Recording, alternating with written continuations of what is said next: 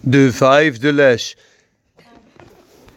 Vijf is het getal van de genade, jongens. Het wordt een mooie les. We bidden straks voor een zegen. Ik heb denk ik twee lessen in één. Ik weet niet hoe ver we komen. Maar eh, ja, ik ben blij dat jullie erbij blij zijn na zo'n pittig woord. Want eh, het is niet echt het meest eh, populaire woord als je over lijden gaat praten. Dus ik denk vanavond pittig. Straks komen er nog maar drie terug. Dus zitten we hier met z'n vier in zo'n grote hal. Maar goed, jullie zijn wel diehards die uh, door blijven gaan. Ook al is het wat pittiger. Anders lijkt geen overwinning. Ja, ja weet je, het, is het, het woord heiligt. En het woord breng je in de waarheid. En de ene keer is een prachtige boodschap van Gods genade nodig. En de andere keer is gewoon een snoeiend, pittig woord nodig. En, maar ik ga je vanavond ook bemoedigen, maar we worden ook geconfronteerd, jongens. Ook met onszelf. We gaan over de wederkomst nadenken. We gaan ook Pergamos bekijken. De kerk die met de wereld getrouwd was. En hoe Jezus dan als het tweesnijdend zwaard de ziel en de geest gaat verdelen. Maar wat een grote. Hallo Maurik, goedenavond. Wat een grote zegen er ook achter ligt. Dus mocht je nou nog vragen hebben, hoe kom ik dieper? Hoe krijg ik dat wat ik zo verlang? Dat ga je vandaag ook horen. Dus dat is al prachtig. En daarna gaan we ook kijken naar de wederkomst. En ik denk dat ik andere benadering heb over de wederkomst dan de algehele mensen doen geloven. Ik probeer het zo goed mogelijk uit te leggen. Maar er is in mijn optiek, hoe ik het lees, een geheime opname en een open op opname. Ik zie er twee. Heel veel mensen zien er één, sommigen zien er nul. er zijn ook echt goede Bijbelleraars die geloven niet in de opname. Ja, ik vind knapheid kan lezen, maar die zijn er en die houden ook van God. En ik ga je straks proberen uit te leggen hoe het komt dat er meerdere visies zijn. Niet te veel over verdeeldheid, maar het is zo, we zijn verlost van de zonde door Jezus. Maar de Heer Jezus wil ook dat wij uitwandelen de verlossing van de wereld. En als je wortels diep in de wereld zitten, komt er een zwaard. En dan wil je echt van lossnijden. En dat heilige is niet voor je redding, maar is wel om de grote verdrukking te kunnen ontvlieden. Ga ik je vanavond laten zien. We hebben het gisteren nog, jullie tekst lag open op jullie bureau. Ik denk dat is wel bijzonder. Lucas 21, 36. Waakt dan en bid te alle tijden. Waakt dan en bid te alle tijden opdat u waardig geacht mag worden. Al deze dingen die straks staan te gebeuren, te mag ontvluchten en te staan voor de zoon des mensen. Nou, dan zei iemand van de week, ja, maar ja, ik ben toch waardig? Ik bedoel, eh, hoe bedoel je, Peet? Opdat je waardig geacht mag worden om te ontvlieden. Ik bedoel, ik ben gekocht in het bloed van Jezus, waar heet het over? Ik ben waardig. Ja, ik zeg, dat klopt. Je bent absoluut waardig gemaakt door het bloed van Jezus om voor God te verschijnen. Maar het echt, het staat er zoveel. Mijn volk komt uit haar vandaan dat je niet deel hebt aan haar zonden en ook van haar plagen ontvangt. Staat in openbaring 18. Mijn volk zijn gekocht, zijn waardig. Heb geen deel aan haar zonde. Met andere woorden, als je de wereld blijft liefhebben en omarmen, komt er een tijd, zegt Watchman dan zegt de Heer, oké, jij houdt nog zo van de wereld, blijf nog maar even. Blijf nog maar even. Want die grote verdrukking is een test, is een verdrukking, is een toets om te, sta, te zien waar je staat. Maar er zijn al heel veel christenen die de Heer Jezus navolgen, die die toets en die test en die vervolging al lang gehad hebben. En die zijn waakzaam en klaar. Dan zegt de Heer, jij, jij komt op mijn bruiloft. Want jij bent mijn vriend. Wie nodig jij uit op je bruiloft? De vrienden die aan het hart liggen in je familie. En ik heb op mijn bruiloft, had ik een dresscode en ik had een hele goede vriend. Daar ging ik twee, drie keer per jaar mee op vakantie. Dan kwam ik vaak thuis, ik noem geen namen. Twaalf minuten voor de bruiloft stuurde hij. De werkzaamheden verhinderen mij om op de bruiloft aanwezig te zijn.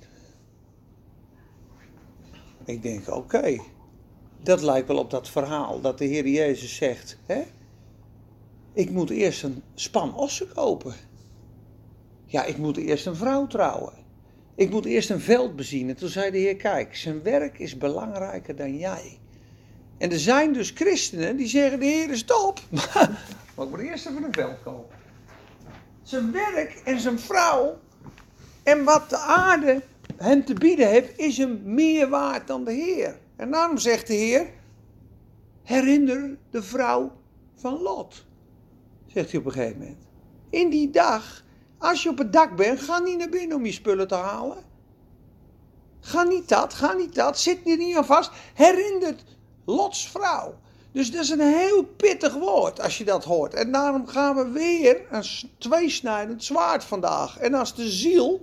Ah, dat doet pijn, maar de geest blijft over. En als je geest en ziel gaat scheiden door het woord van God, ga je waakzaam worden, vrucht dragen, tot heiliging komen. En de Heer heeft dat in zijn wijsheid besloten. Dat als je leeft in de verwachting, leeft in de waakzaamheid, heeft het een gigantische, grote uitwerking op je geestelijke leven. Waakzaamheid, trouw, een trouwe dienstknecht die zijn talenten goed benuttigt. De Heer komt straks terug. Wat heeft u met uw talenten gedaan? Het zijn allemaal broeders. Eentje stopt het in de grond. Dat is een talent. De andere heeft er twee en die heeft er vier gemaakt. Die heeft er vijf en die heeft er tien gemaakt. Tien steden. Gaat regeren. Dus er zijn dingen, heb je misschien nooit gehoord. Toch gaan we ze aanstippen. Ik heb gebeden dat ik jullie niet te zwaar zal belasten. En dat we het uh, uh, op de juiste manier brengen. Maar het moet wel gepreekt worden. Het staat er ook, snap je? Je kunt niet eromheen gaan en dat past niet. En één tekst pakken van de 25 en zeggen: Oh ja, als deze dingen gebeuren, heft u half omhoog, uw verlossing is erbij. We gaan allemaal omhoog. Halleluja. We zijn allemaal. Dat staat er niet. Ik heb het nu niet op mijn laptop, maar ik heb gisteren gewoon even ingetikt op Google. Bijbelteksten over de wederkomst. Toen kreeg ik er 15. Ik heb ze gewoon opgelezen. Van die 15 al 11 met een waarschuwend karakter. Waarschuwend karakter. Een vertroostend karakter, maar ook een waarschuwend karakter. Want we moeten verlost worden van de wereld. In onze wandel, in zo'n dagelijkse wandel. En dat is een proces, daar hebben we het woord voor nodig. En dat is precies de plek waar Pergamus begint in openbaring. We gaan eerst nog even bidden voor de zalving en de liefde en de genade en de vreugde en de vrede. Maar we beginnen zo, Pergamus, hoofdstuk 2. Regina, hè? Openbaring 2, vers 12. En dat gaat precies over een kerk die getrouwd is met de wereld. Of die woont waar de wereld is. En daar kon zij aan de ene kant niet eens wat aan doen. Want het was een staatsreligie geworden. En zo veroordelen we ook niemand die hier zit. Want ik ben het meest verlost vorig jaar door een teaching over socialisme. Want je voelt je vaak schuldig hè, als je zondig bent of naar een vrouw kijkt of werelds denkt en doet. En dan vertelde een prediker, laten we eerst bidden. Onthouden voor socialisme, anders vergeet ik het. Ja? Socialisme gaan we verder. Vader in de hemel, we danken u weer dat we om uw woord samenkomen, uw machtige woord, Heer. Heer, wat bemoedigt, wat ook terecht wijst, Heer. Wat ook snoeit.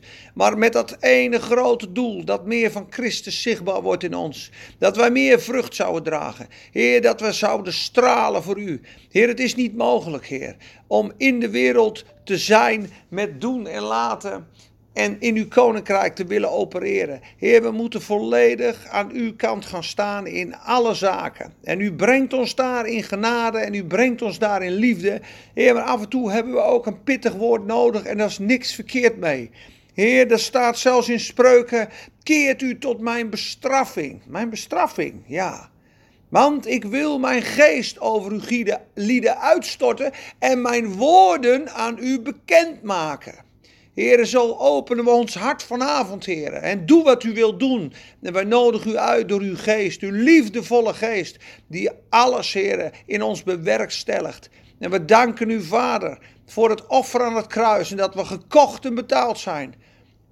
Heer, maar we bidden ook dat we mogen overwinnen, Heer. Overwinnen over de zonde en over de wereld en over alles wat ons afleidt en aankleeft. Heer, dat we staan, Heer, als een getuigenis voor u, als een, iemand die zijn lamp vol heeft. Heer, zijn kaars brandende, zijn lenden om God. Heer, die is in de aanslag, die uitziet naar de komst en die bidt, kom Heer Jezus, kom. Heer, en u doet het ook in ons. Dat staat er ook zo mooi. Hij die getrouw is, hij die je roept is getrouw, die het ook doen zal. Heer, dat danken we u dat u het ook in ons doet, zodra wij u maar de ruimte geven. Heer, zegen zo iedereen vanavond, hoofd voor hoofd. En werk met uw geest in onze harten.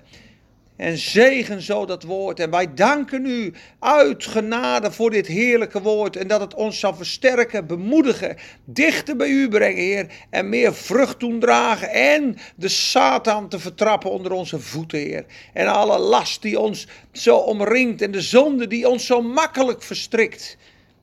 Laten we die afleggen en met volharding de race lopen. En ons oog gericht houdende op de Heer Jezus Christus die de voleinder van ons geloof is. Dank u Heer, we nodigen u uit, we houden van u. In Jezus' naam. Amen. Amen. Amen. Oké, maar socialisme. Vorig jaar, Rodney was het aan het vertellen hoe socialisme 25 jaar de tijd neemt om een hele natie te, de, uh, te demoraliseren. Met seks, met lust, met reclames, met dit, met dat, met zus, allerlei ellende. Dus op een gegeven moment begon ik te zien dat God heel liefdevol met mij daarover praat, maar er totaal niet over veroordeelt. En je bent zo oh, dat moet anders en dit moet anders en kort erop. Maar dat, dat werkt zo averechts.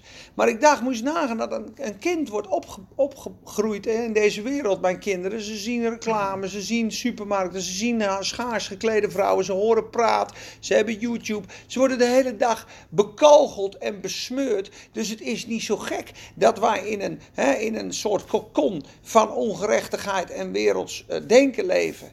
Uh, dat was ook gebeurd bij Pergamos. Dus uh, het feit dat ze je dat aangedaan hebben, sommige dingen kun je misschien niet eens wat aan doen.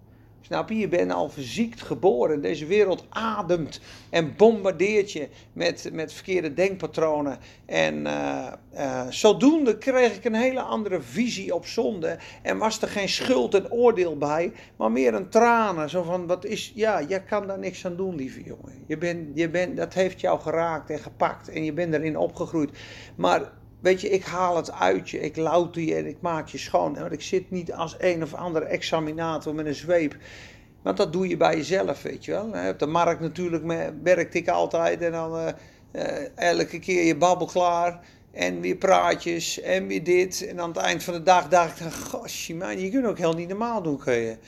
Maar hoe strenger je wordt op jezelf, dat heeft natuurlijk helemaal geen zin. En, uh, dus ik ging met liefde naar mezelf kijken en dat deed mij veel meer. Dus dat is ook zo in Pergamus ontstaan. Want Pergamos is het vierde eeuw. De vierde eeuw. De eerste, tweede en derde eeuw is die kerk gigantisch vervolgd. We zijn begonnen met Efeze in de eerste eeuw.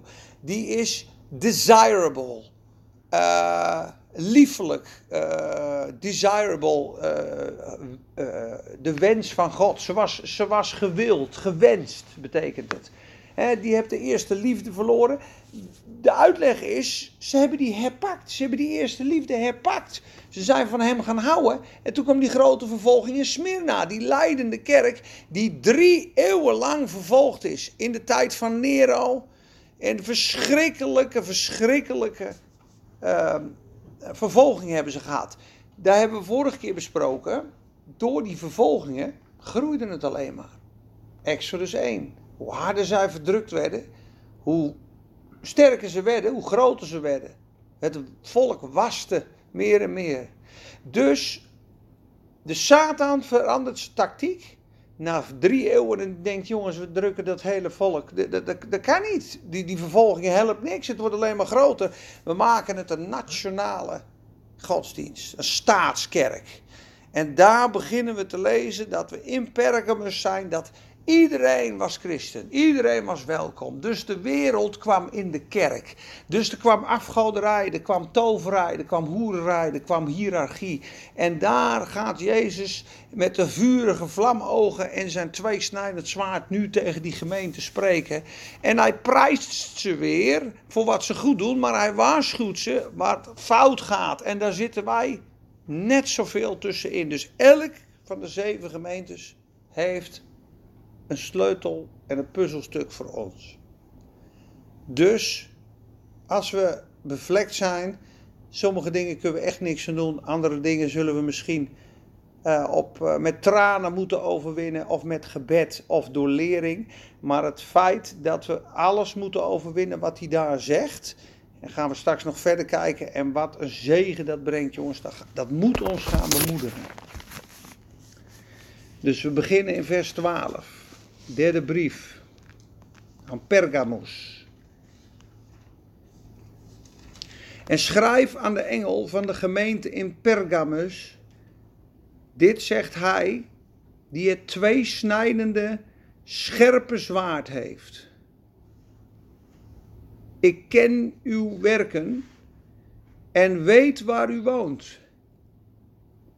Namelijk waar de troon van de Satan is. Dat is de wereld.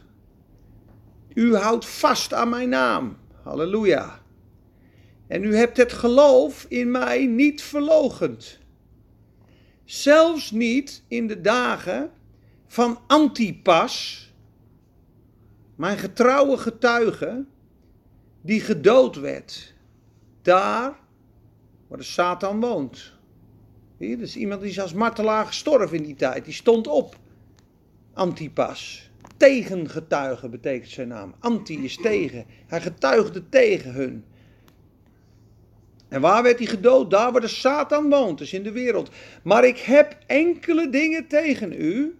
Namelijk dat u daar mensen hebt die zich houden aan de leer van Biliam. Die Balak leerde voor de Israëlieten een struikelblok neer te leggen opdat zij afgodenoffers zouden eten en hoererij bedrijven.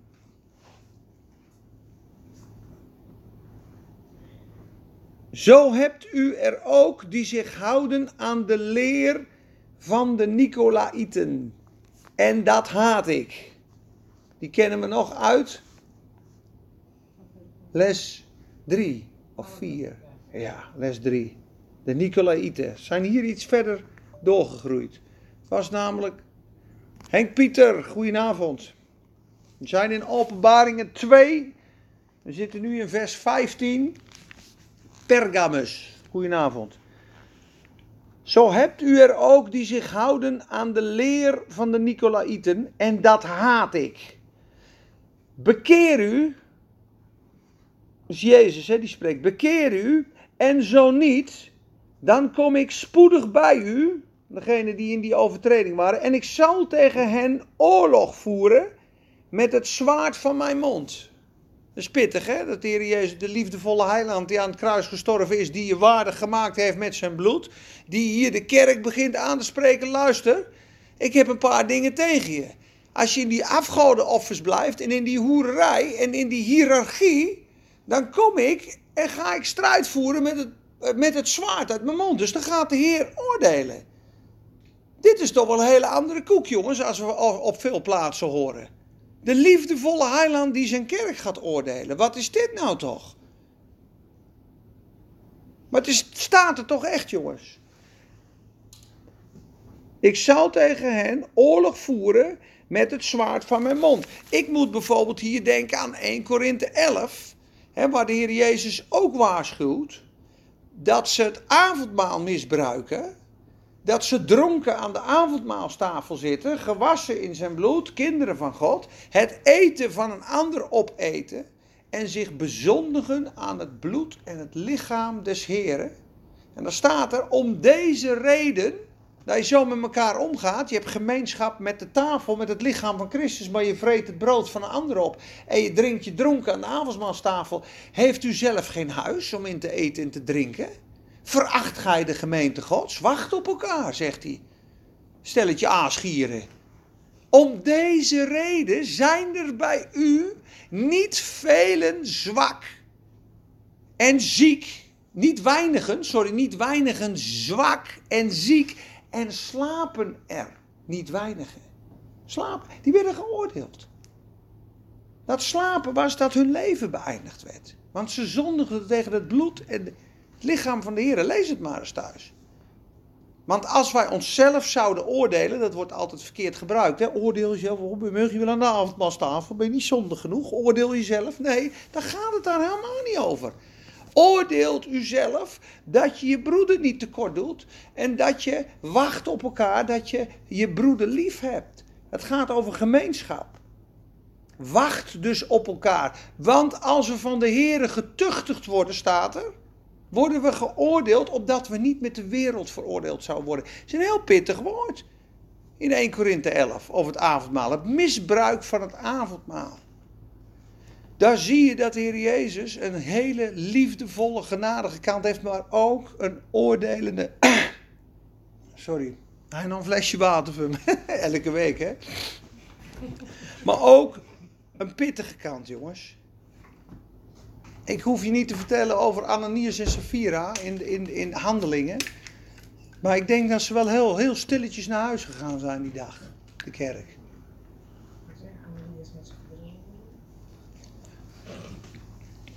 Dat is ook niet zo makkelijk uit te leggen in een, genade, in een genadeboodschap.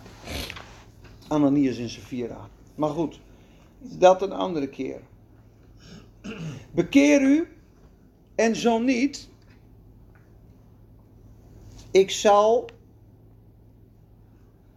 spoedig bij u zijn en ik zal tegen hen oorlog voeren. Oorlog met Jezus. Dat is heftig, jongens, hè? Met het zwaard van mijn mond. Wie oren heeft, laat hij horen wat de geest tegen de gemeenten zegt. Aan wie overwint, zal ik van het verborgen manna te eten geven. Nu komt de zegen, als je dit overwint. En ik zal hem een witte steen geven. De Statenvertaling zegt een witte keursteen geven. Met op die steen een nieuwe naam geschreven die niemand kent dan wie hem ontvangt. Dat is een stukje van Pergamus. Dat is een pittig stukje, jongens. Hè? U woont daar waar de Satan woont. Daar is uw kerk. Maar u hebt het geloof behouden. U hebt mijn naam niet verlogend. Maar er zijn sommigen onder u die hebben de lering van Biliam. Die leerde het volk van God te zondigen in afgodenoffers en hoererij. Dus er worden andere dingen aanbeden dan God, kwam in die gemeente. Ja? En ze bedreven hoererij. Dat is ook in de Korinthekerk. Er waren zelfs tempelprostituees. Eentje had de huisvrouw van zijn vader. In 1 Korinthe 5. Ik, ik schrijf u tot schaamte, zegt Paulus, want er is hoererij onder u. Die nog niet eens bij de heidenen eh, genoemd wordt. Dat een van jullie het de huisvrouw van zijn vader. Dus met zijn eigen stiefmoeder lag hij in bed. En u schaamt zich nog niet. Gooi die ganzen uit de gemeente. Dat zijn lichaam naar de Satan gaat, maar zijn geest naar de Heer Jezus. Zijn geest is gered, is een kind van God. Opdat zijn geest behouden blijft in de dag van de Heer. Moest nagaan. Dus er was hoerij toen ook. Ze zaten, dronken aan de avondmaaltafel, ze hadden ruzie bij de rechtbank, ze klaagden elkaar aan. Ze aten afgoden uit de tempel, van de afgodenoffers. Dus het is allemaal wat je hier ziet, zag je ook in de vleeselijke kerk van Korinthe.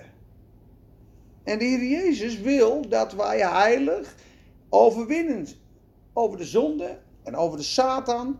En natuurlijk dat we groeien in broederliefde. Dat wil hij. Dus dat moet overwonnen worden. Afgoderij, alles wat een afgod is, en het ligt op de loer, jongens. Hè, want ook je gezegende baan en je mooie vrouw en je lieve kinderen, Arie erover zeggen altijd, die zijn voorgesorteerd om een afgod te worden, als je niet uitkijkt. Nou, dat is geweldig, je mooie vrouw. Maar als je heel lang naar je vrouw kijkt en je vergeet de Heer, dan brengt ze je van God af. Dan wordt het een afgod. God af. Snap je? Alles wat je van God afbrengt, is een afgod. Ook geld, succes, campingje erbij gekocht. Nog een paar huisjes, nog een paar bootjes, businessclubje. Lekker. Hartstikke leuk. Pak je gewoon 2,5 miljoen dit jaar. We geven lekker weg. Het kan, het kan een afgod worden, de zegen. Een struikelblok. Dus de hoererij en de afgoderij moesten ze overwinnen. Dat is ook het overwinnen. Daarna, zo hebt u ook vers 15, die zich houden aan de leer van de Nicolaïten. En dat haat ik. En in het tweede hoofdstuk, in de derde les die we hadden, zegt hij: Maar dit hebt u voor dat u de werken van de Nicolaïten haat, die ik ook haat. Hier waren het nog werken, zegt de uitlegger. En hier is het een leer geworden, hier is het een lering. Hier waren het nog werken in, in, in hoofdstuk 1, dat hiërarchie, ambitie. Ik zal je laten zien vanuit Jacobus wat het is, die hiërarchie. Het is namelijk een ander vertrappen om een leiderschapspositie te krijgen in de gemeente of op het werk. En dat is selfish ambition. Je hebt ambitie. Ambitie om iets te bereiken, want dat maakt jou dan meer, snap je? Dat maakt jou beter en hoger en fijner als een ander. Zo lijkt het. Je moet denken aan Jacobus 3, vers 15 met de voorbereiding. En dat staat, ik ga eventjes vanaf vers 13 lezen tot 18. Jacobus 3, vers 13 tot 18. En daar staat, wie is wijs en verstandig onder u? Laat hij uit zijn goede levenswandel zijn werken laten zien in zachtmoedige wijsheid. Wanneer u echter bittere afgunst en eigenbelang in uw hart hebt, eigenbelang, selfish ambition staat hier. Beroem u dan niet en lieg niet tegen de waarheid. Dat is namelijk niet de wijsheid die van boven komt. Deze wijsheid is aards, natuurlijk, ja, zelfs duivels. Demonic staat er. Want waar afgunst en eigenbelang is, daar heersen wanorde en alle kwade praktijken. Er staat allerlei, maar er staat every evil work in het Engels. Dus waar, waar. Hoe staat het er? Waar afgunst is, dus jaloezie. Hij heeft dat. Dat wil ik hebben, die positie wil ik. Oh ja, hij doet de aanbidding. Ik wil op het podium staan. Ik ga over hem roddelen. Ik ga hem benadelen. Ambitie. Je doet het met een dubbele agenda. Snap je, dat zijn de werken, de Nicolaïten. Dat is een ander vertrappen, over een ander roddelen, jaloers zijn, afgunst hebben, ambitie hebben. En als we niet uitkijken, schuilt dat in ieders hart van ons. En de Heer haat die werken. De werken der Nicolaïten. Ik ben meer dan jij. Misschien zei de Heer daarom wel, de grootste onder u is degene die u dient. Die u dient, dat is de kleinste. Wie het kleinste is, is het grootste in het koninkrijk. Dus de werken der Nicolaïten werd de leer der Nicolaïten. Hier was het gewoon een lering geworden. En ik hoorde zelfs onder laatst, sprak iemand die zei, ja, ik kwam die en die tegen, ik noem even geen namen. Maar dan was er een voorganger van een grote kerk, die zei tegen een jonge prediker, die zei, joh, het, het moet zo zijn dat ze allemaal naar jou moeten luisteren. Dat moet je regelen. Ze moeten naar jou luisteren. Nou, dat is precies de weg van de wereld. Dat, dat is een CEO bovenaan de, van de piramide. Jouw wil is wet. Terwijl Petrus zegt aan de herders. Dan zegt hij in 1 Petrus. Moet kijken hoe een herder, een pastoor. Want hier staat pastor, hè? De opperherder, de opperpastor. De senior pastor noemen ze zichzelf wel eens, die gasten. Maar er is er maar één die de senior pastor is. En dat is toch echt de Heer Jezus. De ouderlingen onder u roep ik ertoe op als mede-ouderling en getuige van het lijden van Christus en deelgenoot van de heerlijkheid die geopenbaard zal worden. Hoed de kudde van God. 1 Petrus 5 vers 2. Hoed de kudde van God die bij u is en houd daar toezicht op. Niet gedwongen, niet met dwang, maar vrijwillig. Niet uit winstbejag, Worden we rijker van? Dat zei die trouwens ook, diegene. Die zei, hoe kunnen we niet in contracten, die boeken, hè? een beetje geld verdienen erbij. Winstbejag. Vuil gewinzoeker. Ja, hiërarchie. Ook niet als mensen die heerschappij voeren over het erfdeel van de Heer. Nee, maar als mensen die voorbeelden geworden zijn voor de kudde. Dat, dat, is, een, dat is een pastor. Die is zo nederig. Die is zo klein dat de Heer zegt: Jij bent een goed voorbeeld voor anderen. Jij mag de schapies leiden. Want als ze naar jou kijken, dan zien ze Jezus. Als ze naar jou kijken, dan zeggen ze: Joh, dat, wat doet hij dat mooi, hè? Wat is die, wat heeft die aandacht voor mensen, hè, die man, hè? Wat een voorbeeld voor de kudde is die geworden. Dat is het hart van een herder. Niet als heerschappij voeren. Dus moet luisteren naar wat ik zeg. Want ik ben de gezalfde des heren. En denk erom dat je wat tegen me zegt. Want dan slaan we u met melaatsheid. Er wordt in gemeentes gezegd, hè. Raak de gezalfde des heren niet aan, hè. Dat is een oud-testamentisch dreigement. Ik ben de gezalfde des heren. Als je die aanraakt, word je geslagen met melaatsheid. Strek uw hand niet uit tot de gezalfde. Dan halen ze dat van Saul en David aan. Dat Saul dus ongerechtig was en dat David, hè, die kan hem s'nachts zijn kop eraf slaan. Dan zeggen ze, joh, kijk hier ligt hij, Daaf. Dan ligt hij te snurken, die ellendeling. Haak zijn kop eraf, joh. Dan ben jij koning. Dat is ook een verleiding. En David zei, nee, nee, nee, nochtans zal ik de gezalfde des Heren niet aanraken. het oude verbond was de zalving en de bekwaamheid op Saul door God. Hij was als koning gezalfd. God had gezegd: Dit is de koning. En of hij nou ongelukkig zijn werk deed of slecht was, dat was aan God. Dat mocht David helemaal niet over oordelen. Maar dat oud-testamentische principe wordt doorgetrokken in heerschappij en leiderschap. In veel gemeenten. En je ziet het terug, dit is niet hoe het behoort te werken. Want we zijn voorbeelden voor de kudde. Niet dat ze geen gezag hebben, want er staat ook: zijt uw voorgangeren, meervoud, onderdanig en eert hen in de Here. Hebreeën 13, vers 17. Want zij waken over uw zielen, ja, dat ze hun werk met vreugde mogen doen, want dat is u niet nuttig. Dus ga niet lopen bekritiseren als ze fouten maken of gaan ze de les leren, dien ze wel. Maar een voorganger behoort een voorbeeld voor de kudde geworden te zijn. En dat is het tegenovergestelde van de werken en de leer van de Nicolaïten. Dus dat is de kleinste zijn, de minste zijn. En wat gebeurt er met de mensen die zo leven? Maar nu komt het mooie gedeelte. Nu hebben we het pittige gedeelte gehad, joh. Ik, ik voer oorlog met, met mijn zwaard. Ik oordeel je en het kan zo zijn dat de Heer je zelfs vroegtijdig je leven beëindigt. Hè? Dat kan zo zijn, jongens, als je diep in de zonde leeft en in de afgoderij en in de hoererij, net als die gozer in Korinthe, dan geeft de Heer je de tijd om te bekeren. Bekeer je daar niet van, word je buiten de gemeente gezet, dat hij tot schaamte kwam. Dan hadden ze gehoopt, joh, dan gaat hij zich wel bekeren. Houd hem als een broeder. Laat hij niet te veel droefenis krijgen, want dan valt hij af, zegt hij op een gegeven moment. Hou hem wel als een broeder, maar zet hem erbuiten.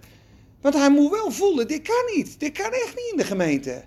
Dit kan niet. En als hij dan kwam, joh, ik heb me bekeerd, geweldig. Maar als hij zich niet bekeerde, zei Paulus, deze moet je overgeven aan de Satan. Opdat zijn vlees naar de Satan gaat. Zijn lichaam, poef, einde verhaal. Maar zijn geest naar de Heer. Jouw leven wordt beëindigd, vriend. Dat is heftig. Dat staat hier ook. Spergamus. Dan zou je soms afvragen dat sommige mensen, je mag niet oordelen, maar stel je dat je heel lang ruzie hebt met een broeder, heel lang, een verhitte haat, 15, 16 jaar en je zit aan het avondmaal. Dan zei Hein Posma vroeger wel eens, zei, het is, ik ben ervan overtuigd dat daardoor mensen op vroegtijdig sterven. Dat is 1 Korinthe. Je hebt ruzie met je broer en je zit daar aan het avondmaal. Je drinkt jezelf een oordeel. Oordeelt u zelf. Hoe is het met je broeder? Heb je je broeder lief? Ik haat mijn zus. We ruzie over de erfenis. Prijs de eer. Ja hoor, nog een stuk brood. Halleluja. Dat is niet goed. Oké, nu het mooiste gedeelte, jongens, van dit stuk. Wie oren heeft, geestelijk, laat hij horen wat de geest tegen de gemeente zegt. Aan wie overwint. Dit overwinnen en in elk van de zeven brieven van openbaring is een subjectief, praktisch uitwandelen in een, Christus, in een christelijk leven om te overwinnen. Het is elke keer, er gebeurt iets in de gemeente en de Heer zegt, wie dat overwint, krijgt dat. Het gaat hier niet over, we zijn meer dan overwinnaars in Christus. Want zo interpreteerde ik het vroeger altijd. Ja, staat, we zijn meer dan overwinnaars in Christus, Willem, zei ik dan. Dus dit is allemaal onzin wat je nu zegt. Wie overwint? Ik heb al overwonnen. Maar dit is een andere overwinnaar. Jezus zegt, wie overwint hier, wat moet hij dan overwinnen? Dat is heel simpel. Dat staat ervoor. Hij moet de leer van Biliam overwinnen. En hij moet de leer van de Nicolaïten overwinnen in die gemeente. Dat, dat moet hij overwinnen. Je moet weg bij eigen belang. Ik wil dat je weggaat bij jaloezie. En ik wil dat je weggaat bij positie en hiërarchie. Want je moet nederig worden. Dus je hoogmoed moet op het altaar, vriend en je viezigheid, je hoererij en je afgoderij. En je toverij, je wederspannigheid. De toverij is eigenlijk wederspannigheid. Rebellie is als de zonde van toverij. En de terafim als wederspannigheid. Met andere woorden, je bent niet te vormen. Je bent altijd een weerwoord. Je bent hardnekkig. Je wil niet gecoacht worden. Laten we dat zo maar zeggen. Je bent hard. Je regelt het wel. Dat is afgoderij. Ongezeggelijk. Ongezeggelijk. Net als Kain. Wie dat overwint, moet eens kijken wat hij krijgt. Die krijgt te eten van het verborgen manna. Het verborgen manna is een van de rijkste zegeningen van de hele Bijbel, jongens. Wie denkt, we gaan nu even een vraag stellen, want anders praat ik aan, maar wie weet wat het verborgen manna is, of wie denkt te weten wat het verborgen manna is, of waar het was, waar het lag en wat het betekenen zou?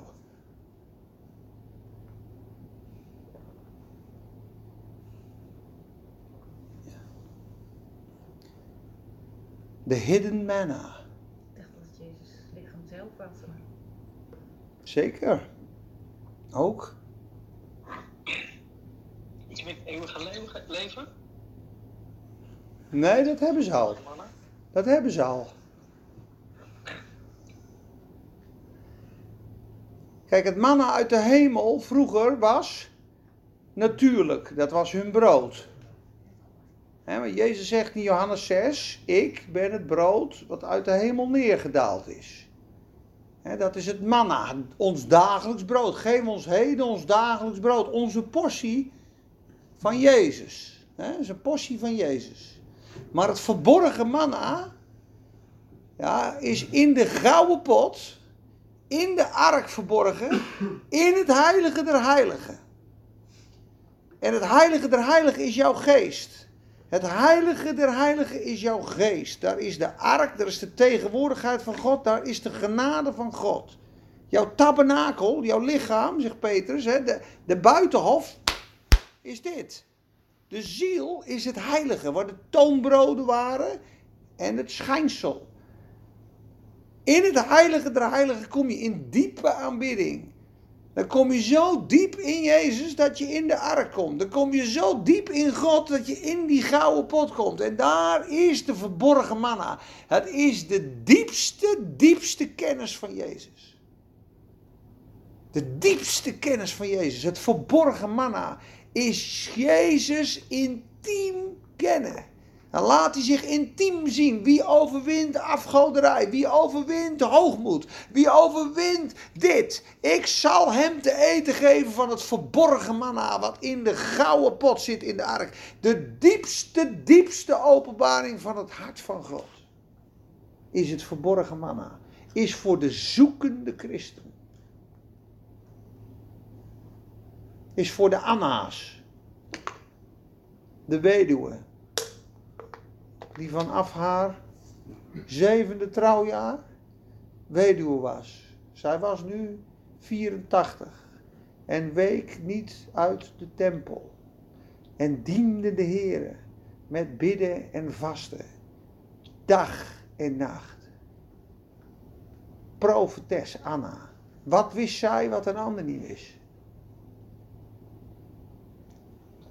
Wat wist ze van de Heer? Toen Simeon en Anna bij hem kwamen, dat is de Messias. Ze wisten het. Ze wisten het al.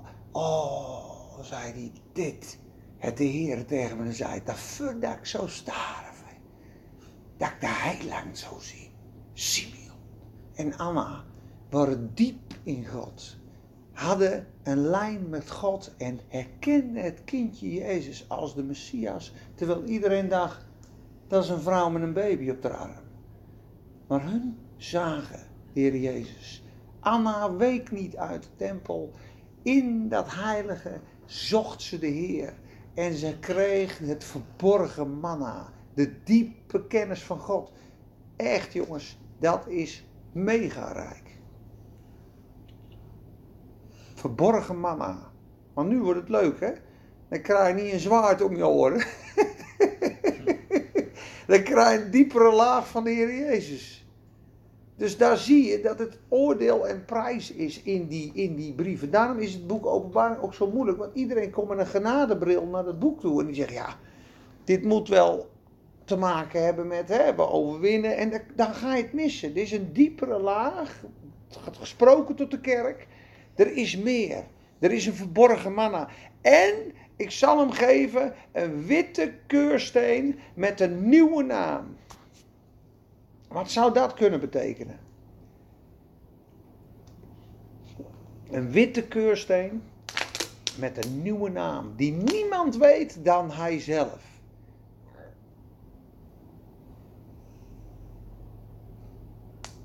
De verkiezing van de apostelen, van de, hadden dat zo'n steentjes gewoon.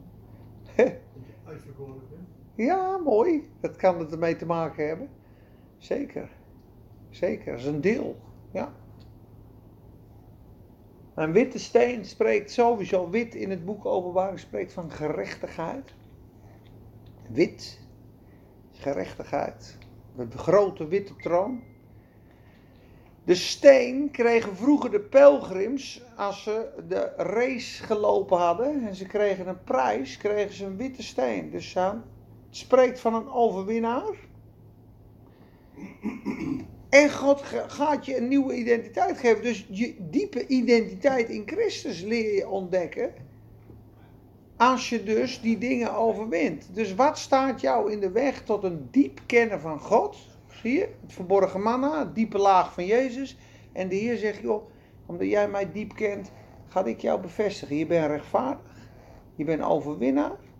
Je bent onschuldig, want je had vroeger een zwarte steen en een witte steen in de rechtbank. Schuldig onschuldig. Ja? En een nieuwe naam die niemand weet dan hijzelf. Dus je krijgt een bevestiging van je identiteit en God geeft jou een nieuwe naam. Simon, maar nu ben je Petrus. Simon betekent rietje. Je waait alle kanten op. Simon is riet. En Petrus is rots. Toch? Ja, geen kijk op. Ik maak van jouw rietje maak ik een rots. Ja. Dus dat is de zegen van Pergamus, de waarschuwing. Kijk uit voor afgoderij, kijk uit voor hoererij, kijk uit voor hoogmoed en zelf eigen ambitie. Bekeer je daar niet van, jongens. Kom ik oorlog met je voeren, met het woord uit mijn mond. Dat is pittig. Maar kraai je toch met de Heer aan de stok. Want oorlog klinkt niet als iets positiefs, toch? Zie je dat God dat deel wat gered moet worden in ons, onze ziel ook aanpakt? Want er is namelijk, om jullie het makkelijker te maken, een drievoudige verlossing. Wij zijn namelijk gered voor eens en voor altijd en voor eeuwig in onze geest. Op het moment dat je wedergeboren wordt, krijg je een nieuwe geest, een nieuw hart. De Heer Jezus zit in je, één geest met Hem. Dat is zalig gemaakt, verleden tijd. Wij zijn zalig, dat is in je geest. Wij zijn gered. Maar je ziel wordt gered op dit moment. En je ziel is je denken, je willen, je voelen, ik vind. Dus dat zielenleven, wat nog een beetje voor zichzelf wil zorgen, dat moet ook gered worden. En dat doet de Heer door moeilijkheden, verdrukkingen, levenslessen. En dat moet elke dag op het altaar. En op het moment dat die ziel helemaal in de dood gebracht is, komt die geest dwars door die ziel openbaar in ons. Dan komt die nieuwe schepping die we zijn. Dat is worden wie je bent, zeggen ze. Want je kan volop. Iedereen hier heeft de Heilige Geest die een kind van God is. In de geest ben we allemaal stralend mooi. Volkomen in Christus. Maar we kunnen ook nog heel veel dingen hebben waar we Jezus niet verspiegelen. Ja, je bent nog wel hoogmoedig, je bent hard, je bent koud, je bent dit. Moet je nagaan dat Gods proces van schoonwassing en heiliging en overwinning en verdrukking jouw zo'n puur hart gegeven heeft. Dat je op een gegeven moment zegt, joh, ik, ik, ik, ja, die is echt gegroeid in Christus. Die is, die is zo gegroeid in liefde, zo gegroeid in geloof, zo gegroeid in Nederland. God heeft echt een groot werk in dat mens gedaan. Snap je dat dat proces een levenslang proces is? Daarom zegt de Bijbel aan de ene keer, we zijn gered, we worden zalig en ons lichaam wordt straks gered. Daarom zegt hij, in, dat zegt hij in Romeinen 12 volgens mij, of in Romeinen, in Romeinen 13 zegt hij dat. Onze verlossing is nu meer nabij dan toen wij net geloofden. Daar snap je niks van. Als je dat niet, onze verlossing is nu meer nabij dan dat wij net geloofden. Je bent toch verlost? Waar heet het over? Dus het gaat over de verlossing van het lichaam. Maar straks krijgen we een verheerlijk lichaam. Straks worden we verlost van dit lichaam. Waar wij in zuchten. Onze aardse tabernakel. Daar worden we straks van verlost. Dus van je lichaam word je verlost. Van je ziel ja, nee, van je lichaam zal je verlost worden, toekomst. Van je ziel word je op dit moment verlost, gered van je eigen ikkie, van je vlees, van je hoogmoed, van je nossigheid, van je ambitie, van je onreinheid, van je wederspannigheid, van je ikgerichtheid. Word je verlost en als de Heer dat door liefde heen doet, prima. Maar als het te lang duurt, komt hij iets pittiger. En als het nog langer duurt, kan hij heel pittig langskomen. Hebreeën 12. Lees maar Hebreeën 12. Hij disciplineert een kind en hij voedt het op, staat er. Hij moet het volgende vers even lezen. En hij geestelt iedere zoon die die aanneemt. En het woord geestelen is echt exact hetzelfde woord als de geestel die de Heer op zijn rug kreeg. Bij, bij Pilatus. Dus iedere zoon die die aanneemt. Dus God wil ons tot volwassenheid brengen. Hij wil ons die plaats van heerlijkheid, regeren met hem geven. Hij wil ons laten stralen tot de volle zegen. Hij wil alles van zichzelf en ons bekendmaken. En als het te lang duurt en we blijven hier in een proces, dan zegt de Heer, lieverd ik ga je zo hard schoffelen, het is echt nodig. En het kan wel eens dat je drie, vier maanden verslag bent. Maar koef, ik moest je echt losbreken eruit. Kijk, daar ga je. Daar ga je. Goed hè? Want je moet worden als mijn zoon. Je moet helemaal volkomen vervuld worden met mij. Dat is mijn doel. Je moet stralen, overwinnen over die wereld. Die duivel eruit, die ziekte eruit, die hoogmoed eruit.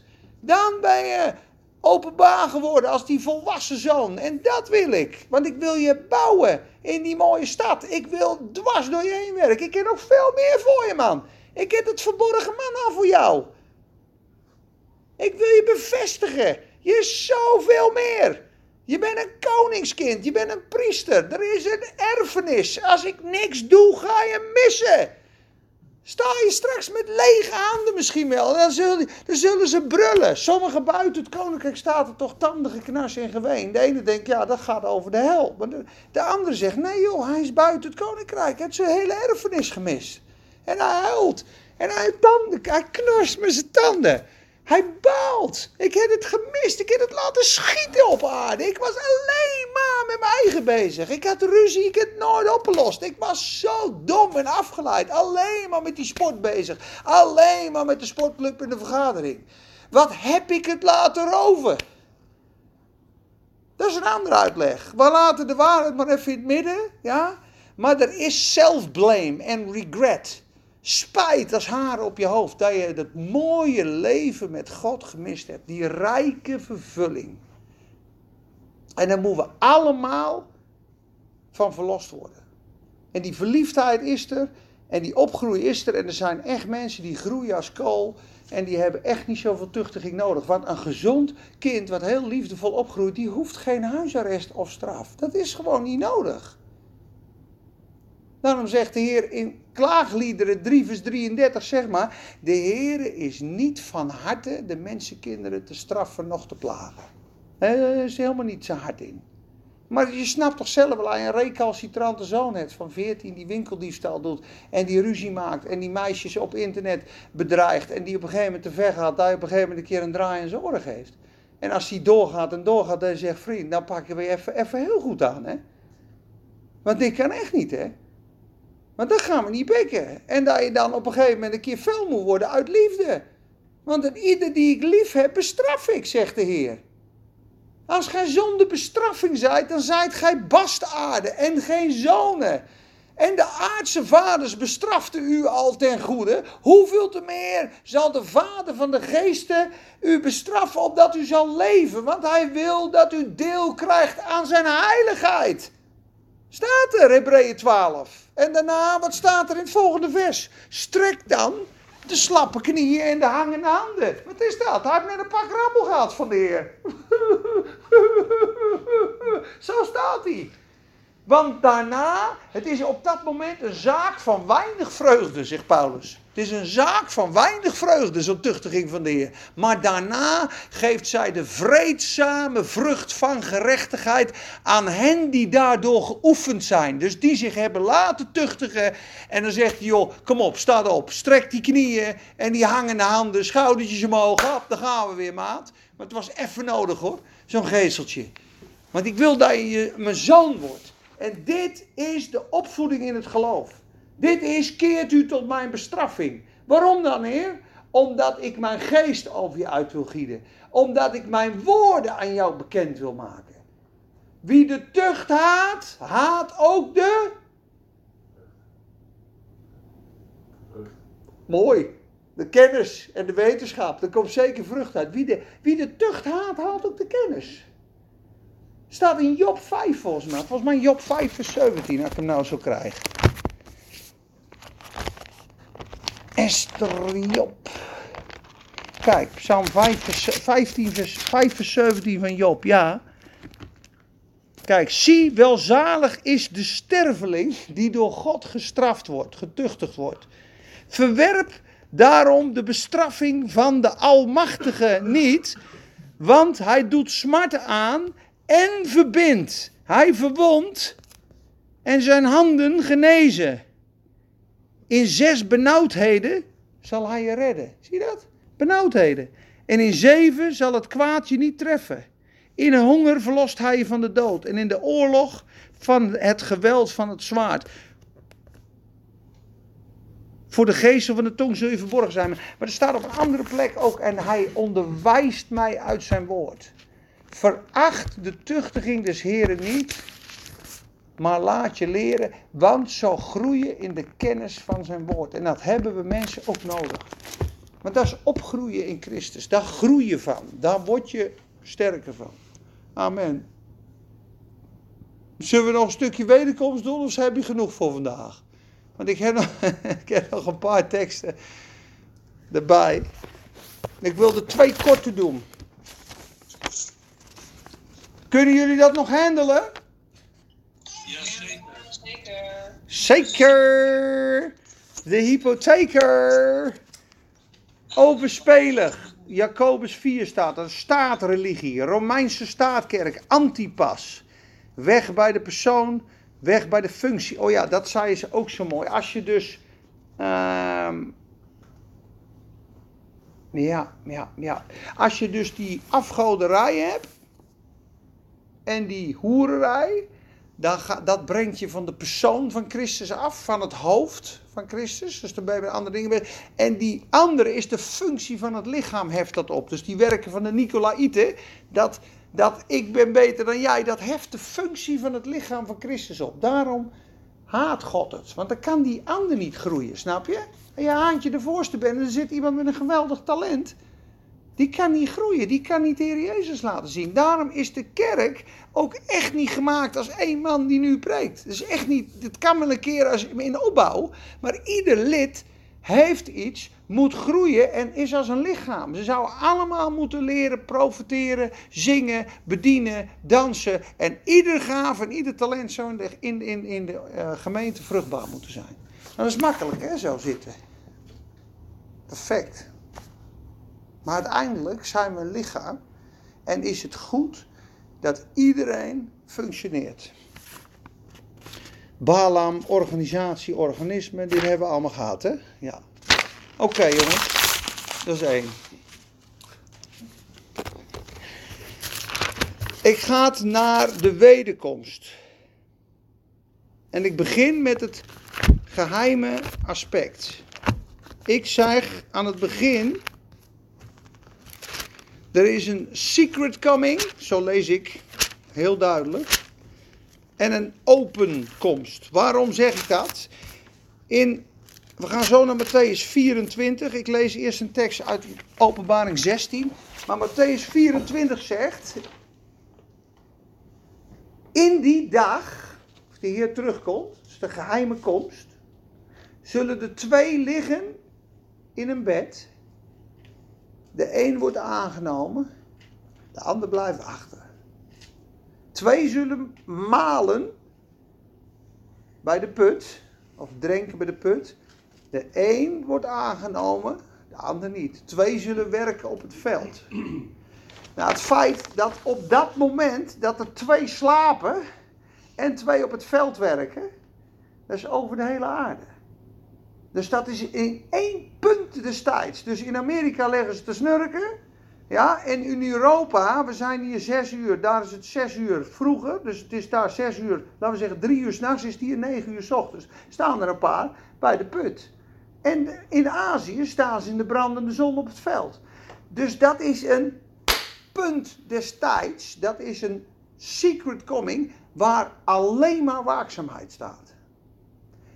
Volgende beeld in Matthäus 24 is: zie, hij komt op de wolken. En ieder oog zal hem zien. Ook degene die hem doorstoken hebben. En dan staat er na de verdrukking van die dagen, na de verdrukking van die dagen, na de grote verdrukking, zal de zoon des mensen komen, ja, de wederkomst, op de wolken met grote kracht en heerlijkheid. En zijn engelen zullen uitgaan en zullen uh, zijn, zijn uh, gekozen, uitverkorenen verzamelen. En dan gaat hij wraak nemen. Dus hij komt als een dief in de nacht. En hij komt vol ornaat. Openbaar. Het zijn twee komsten. Hij het vaker gehoord, je wel toch? De komst en de, de rapture, opname en de wederkomst. Maar kijk, de, de eerste, openbaring 16, vers 15. Zie, ik kom als een dief. Zalig hij die waakzaam is. Hier is dat woord waakzaam hier bij die komst. En op zijn klederen acht geeft, zodat hij niet naakt zal rondlopen en mensen schaamte niet zal zien. Openbaring 16, vers 15. Gesproken aan de kerk. Zie, ik kom als een dief in de nacht. Zalig is hij die waakt, bid, en zijn kleren bewaart. Wie weet wat dat is, kleren? Waar staan kleren voor in de Bijbel? Wat denk ik? Hij is gestopt met filmen, jongens. Zou die vol zijn? Dat is toch ook zonde? Nou, dan moeten we hem in twee keer erop zetten. Sorry, Te bedenken, denk ik. Ja, maar waar, waar spreekt kleding van in de Bijbel? Identiteit? Eh, of koningschap? Nee? Bescherming. Bescherming. Zalig is hij die waakzaam is en op zijn kleren acht geeft. Zo leven. Zijn wandel, je wandel is het. Je wandel. Ja. Net als in Prediker staat er in 9 vers 8. Prediker 9. Laat uw klederen te alle tijden wit zijn. Betekent dat je een heilige wandel hebt. En laat uw hoofd geen olie ontbreken. Met andere woorden, wandel altijd onder de salving van de Heilige Geest. En heb witte kleren. Ze hebben hun gewaden gewassen in het bloed van het lam. Ze waren sneeuwwit. Dus je wandel, je christelijke wandel, is je kleding. Zalig is hij die waakt, die wakker is, die nuchter is en zijn kleren bewaart. En zorgt dat hij een heilige wandel heeft. Dat als de Heer straks komt, dat je niet naakt loopt. En tot schaamte gesteld wordt. Dus dat is gewoon een deel van de komst. Zie je dat daar een vereiste is bij de secret coming? Dat dat degenen zijn die van het verborgen manna eten. Dat dat degenen zijn die overwonnen hebben over de zonde en de wereld. Daarom zegt Jezus, het is als in de dagen van Noach. Mensen zijn etende, drinkende, kopende. Totdat Noach in de dag in de ark ging. En zij het niet beseften. En zij het niet wisten. Totdat de regen viel. Snap je? En het zal zijn als in de dagen van Lot. Ze waren trouwende, huwelijkgevende, etende en drinkende. Totdat Lot uit Sodom wegging en het zwavel en vuur regende. En zij wisten het niet en het verslond hen allen. Wees dan ook waakzaam en laat uw hart niet bezwaard worden met roes of dronkenschappen of zorgvuldigheden van deze wereld, dat die dag u onvoorziens overkomen. Staat er continu. Staat er continu. De wijze maagden en de dwaze maagden. Ze zijn maagdelijk. Ze zijn gewassen. Ze zien uit naar zijn komst. Ze hebben een lamp. Ze hebben olie. En die anderen aan geld om te kopen. Maar ze hadden niet gekocht. Geef ons ook van uw olie. Nee, hebben niet genoeg. Toen gingen ze naar de kopers om te kopen. Ze ze hadden geld voor olie. Maar ze hielden vast aan dat geld. Dus ze waren niet klaar voor de komst. Ze hadden alles op het auto moeten gooien. Weg met dat geld. Ik sta bij de Heer Jezus. Hij komt straks, man. Ik heb mijn lenden omgegooid. Ik ben bij de bruiloft. Ga toch weg. Dat staat er continu, mensen. Ik kan wel twintig teksten geven. Ik heb een keer eh, gelezen dat de olie die lamp staat voor de Heilige Geest. Ja, voor de vervulling van de Heilige Geest. Als je je lamp uit laat gaan, ben je niet meer waakzaam. Kijk maar eens in Marcus 13, jongens, hoe vaak dat er staat. Hier, als je hier niet wakker van wordt, dan, dan word je nooit meer wakker. Er. Marcus 13. Marcus 13. Marcus 13. Begin ik in vers 24 en lees ik tot het eind en dan stoppen we. Want dat vind ik wel genoeg voor nu. En dan zul je zien dat we zijn. Kijk, ik zat van de week ook voor te bereiden. Ik denk, ja, hoe moet je dan zijn? Hè? Want het zal, het zal zijn als in de dagen van Noach. Maar wat was Noach gaan doen, dacht ik? De rest die was aan slapen. Wat was Noach gaan doen? 120 jaar een ark bouwen. Die was bezig met werk van God.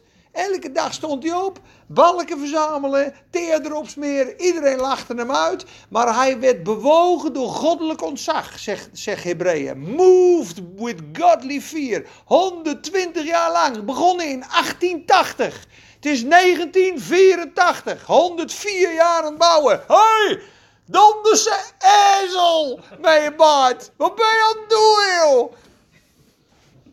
Maar de vloed komt er ooit aan. Ja, jongen, de vloed komt eraan. Ja. Je bent 104 jaar gaat hij al naar de fix-it. Zo hebben ze hem bedonderd, hebben ze hem, jongens. Hè? En de laatste zes jaar was de ark af, moest hij overal dieren gaan verzamelen. Twee slangen, twee paradijsvogels, twee tijgers, twee leeuwen. Ja, je hangt nog weer in de boom, is nog op zoek naar twee apen. Zo hebben ze hem belachelijk gemaakt, jongens. Nou, misschien worden wij ook wel zo uitgelachen. Als je zo voor Jezus staat, jongens. Kalf je er bent.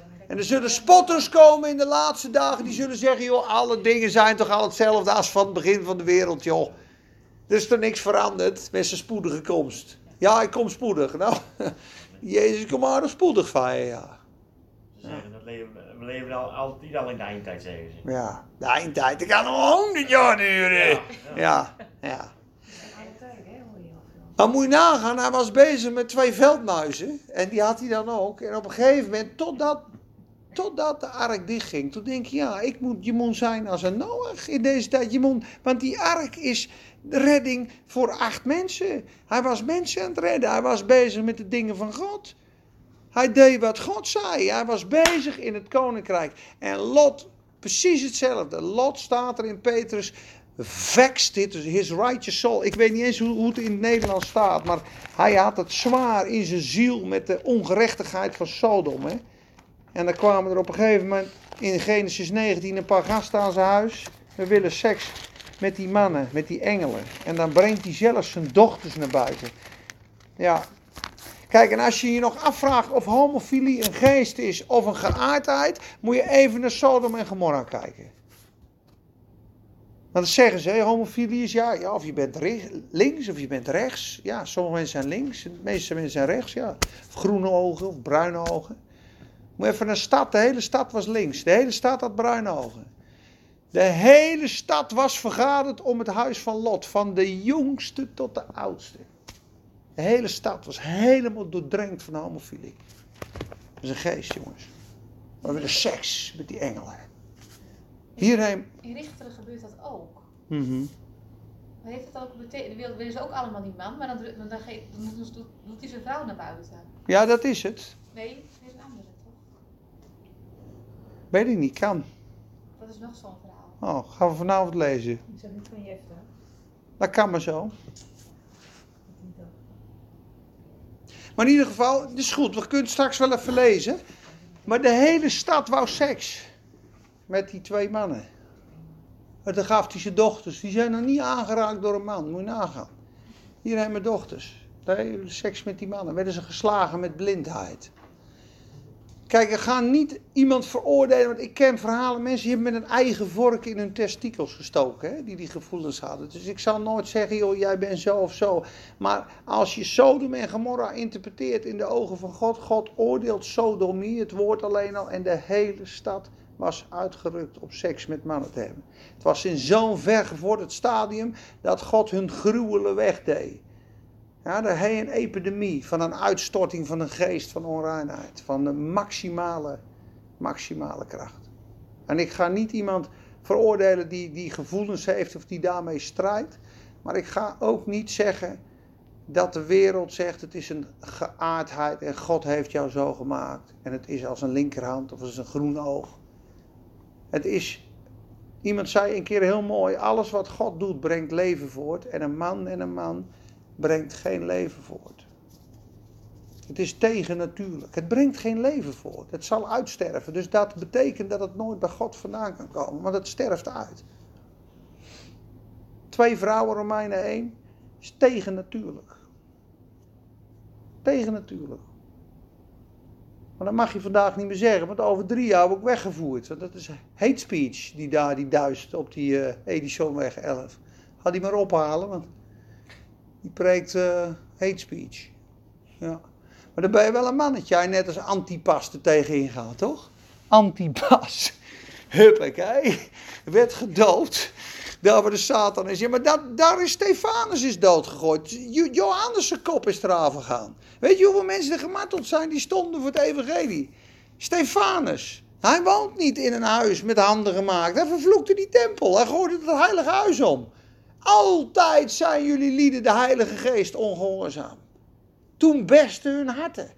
En hij woont niet in een tempel hier met handen gemaakt. Hij woont niet in jullie heilige huisjes. Hij trapt even de heilige huisjes om.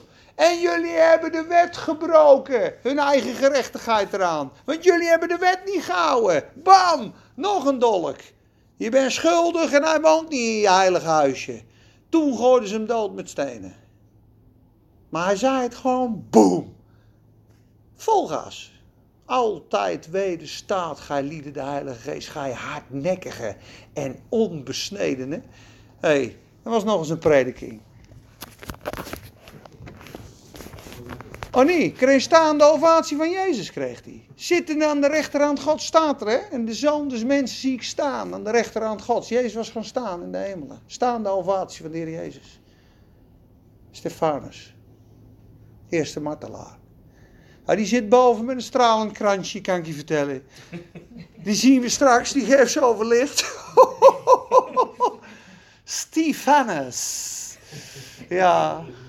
En elke steen die ze op zijn koppen gooien, hè, dat is een kroon worden, moet je maar rekenen. Hè?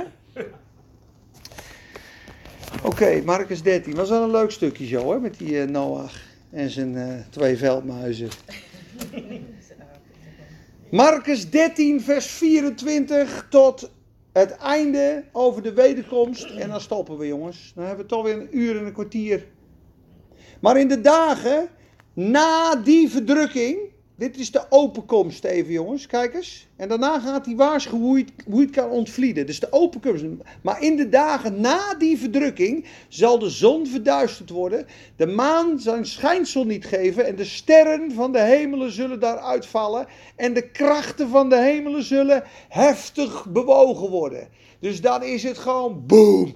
Die hemel gaat open als een boekrol en het vuur en de hemel en de elementen worden verbrand en een nieuwe hemel en een nieuwe aarde ga je dan krijgen. Dan zullen ze de zoon des mensen zien komen in de wolken met grote kracht en heerlijkheid. Dit is geen secret coming. Dit is een openkomst. Daarom zeggen ze, je moet de Heer Jezus hebben als de morgenster en niet als de middagzon. Als die komt als de morgenster in de ochtend, ben je er voor de tijd weg, komt hij als de middagzon, hij komt je wel halen maar een hoop verdrukking meegemaakt. Omdat je nog niet getoetst was. Want je zat nog zo ver vast. Hoor je nergens, maar ik zeg het. Dan zal hij de engelen uitzenden en zijn uitverkorenen bijeenbrengen uit de vier windstreken. Van het uiterste van de aarde en tot het uiterste van de hemel. En dan gaat hij leren, kijk, en leer van de vijgenboom deze gelijkenis. Wanneer zijn tak al zacht wordt en de bladeren uitspruiten, dan weet u dat de zomer nabij is. Zo ook u. Wanneer u deze dingen zult zien gebeuren, weet dan dat het nabij is voor de deur. Voorwaar, ik zeg u dat dit geslacht zeker niet voorbij zal gaan totdat al deze dingen gebeurd zijn. De hemel en de aarde zullen voorbij gaan, maar mijn woorden zullen zeker niet voorbij gaan. Maar die dag en dat moment is aan niemand bekend. Ook aan de engelen in de hemel niet, ook aan de zoon niet, maar alleen aan de vader. Kijk, en dan gaat hij aan. Aansporing tot waakzaamheid. Let op, waakt en bid, want u weet niet wanneer het de tijd is. Het zal zijn als bij iemand die naar het buitenland ging, de Heer is weg, en verlaat zijn huis en gaf zijn slaven volmacht, wij, en gaf aan ieder zijn werk en gebood de deurwachter om waakzaam te zijn. Ja, vers 33, waakt en bid. Ja, vers 34, gebood de deurwachter waakzaam te zijn. 2, wees dus waakzaam. Vers 35, want u weet niet wanneer de Heer des huizes komt. S'avonds laat of middernacht of met haangekraai, s morgens vroeg. Dit is een secret coming. Dit is niet die open coming. Zie je dat? Je weet niet wanneer die komt. Opdat hij niet, als hij plotseling komt, u slapend aantreft. En wat ik u zeg, de geldt niet verming, dat zeg ik u allen. Geldt niet voor de kerk, zeggen ze hier. Wat ik u zeg, zeg ik u allen. Wees waakzaam. Vier keer in drie versen. En dit staat in Lucas, en dit staat in Matthäus, en dit staat in Jacobus, en dit staat in Johannes, en dit staat in Petrus, en dit staat in Thessalonicense, en dit staat overal door het hele nieuwe verbond heen. Dus iedereen die zegt, joh, dat maakt allemaal niet uit, preekt niet wat Gods woord zegt op dit gebied, jongens. Wees waakzaam, bewaar je kleren, heb je lamp vol. Weet je wat dat met je doet? Dat maakt je als Noach dat maakt je in het werk. Dat houdt je heilig, dat houdt je on track en dat doet je de boze verslaan. En dat is nodig. Aan die opslagruimte is vol, jongens. Gelukkig hebben we de, de audio. Maar hier laten we het bij. Ik hoop dat jullie er wat aan gehad hebben. Pergamus, niet met de wereld, Overwin hoogmoed, overwin ambitie, overwin afgoderij, overwin hoererij. Krijg het verborgen manna, diepe kennis van God, een witte steen, diep gekend door God en zelf een nieuwe identiteit. En wees bezig met de dingen van God. Wees als Noach. Bouw een ark. Vang een paar vlinders.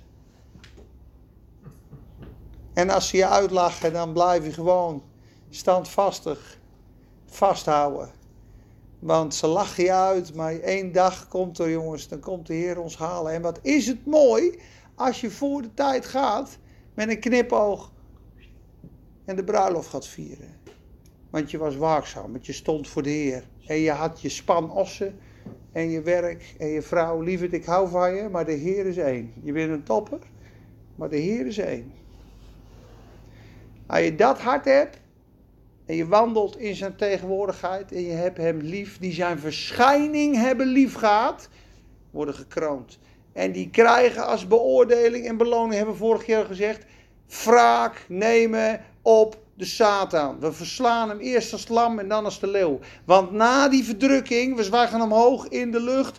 Aan het eind van de grote verdrukking wordt de rest gehaald. Dan haalden zijn engelen de uitverkorenen, de rest van de oogst. Dan komt er een oordeel. In die tijd zijn de mensen onthoofd. Die zullen ook als koningen regeren. Die gaan ook mee in het leger. Sommigen zullen uh, nou, laat ik dat niet nu zeggen, dat wordt te moeilijk. Sommigen blijven bij de Heer, maar op een andere plaats. Maar die met hem strijden, die overwonnen hebben, zitten op een paard. En die gaan wraak nemen op die ellendeling. Echt waar. Wel zin in. Als je daar zit, dan heet het goed hoor. Heb ik nog wel zin in. Met een borstpanzer en een helmpje, dan denk je, donderdag. Die ellendeling daar in dat hoekje, daar ga ik op af als een wervelwind. Die slaat ik zo'n stukje. En dan mag het toch, jongens. Dan mag je als een leeuw, als Simpson, mogen die Filistijnen volledig kapot stampen gewoon. Dat is toch heerlijk? Ook dat is mogelijk in het koninkrijk. Amen. Jongens, blessings. Ja, dank je. ja, graag gedaan. Mag ik nog kort reageren, Peter? Mhm. Heel goed. Ehm, heel snel. Dat was heel mooi ook van het kleed. Ik was even aan het afwassen. Ik, ik wist het wel, maar ook die eh, koning die al die gasten uitnodigde, had hij Hmm. ook geen goed kleed aan. Precies. Waar is, waar is uw bruiloftskleed? Precies. Ja, ik, wou- ik wou je ook bedanken voor deze studie, want ik, ik vond het heel erg goed. Want eh, kijk, vroeger preekten ze dit veel vaker. En, en toen hadden ze misschien wat minder de genade. En nu is het heel veel genade. Maar juist deze dingen missen. En, en ik vind het juist. Het is misschien wel een zwaar onderwerp. Maar het is een oh zo belangrijk onderwerp. En ik vind dat je het heel goed en heel rustig en heel mooi. En eh, netjes hebt uitgelegd. Dankjewel. Bedankt, mijn broer. Amen. Amen. Amen. Oké, hè? Dankjewel. Hoi. Dank je. Hoi. Hoi. We gaan helemaal met hem mee. Dankjewel, Peter. Amen. We- zullen we nog een lied eh, als uh, eind eh, doen? Dat is wel leuk, toch? Dat Noordblok. Ik wilde elke dag zien zien, hè, toen ik daar woonde. Maar die bleef er wel. Kwelde zijn ziel. Ik hoop dat hij nog loopt. Dat zou toch wel?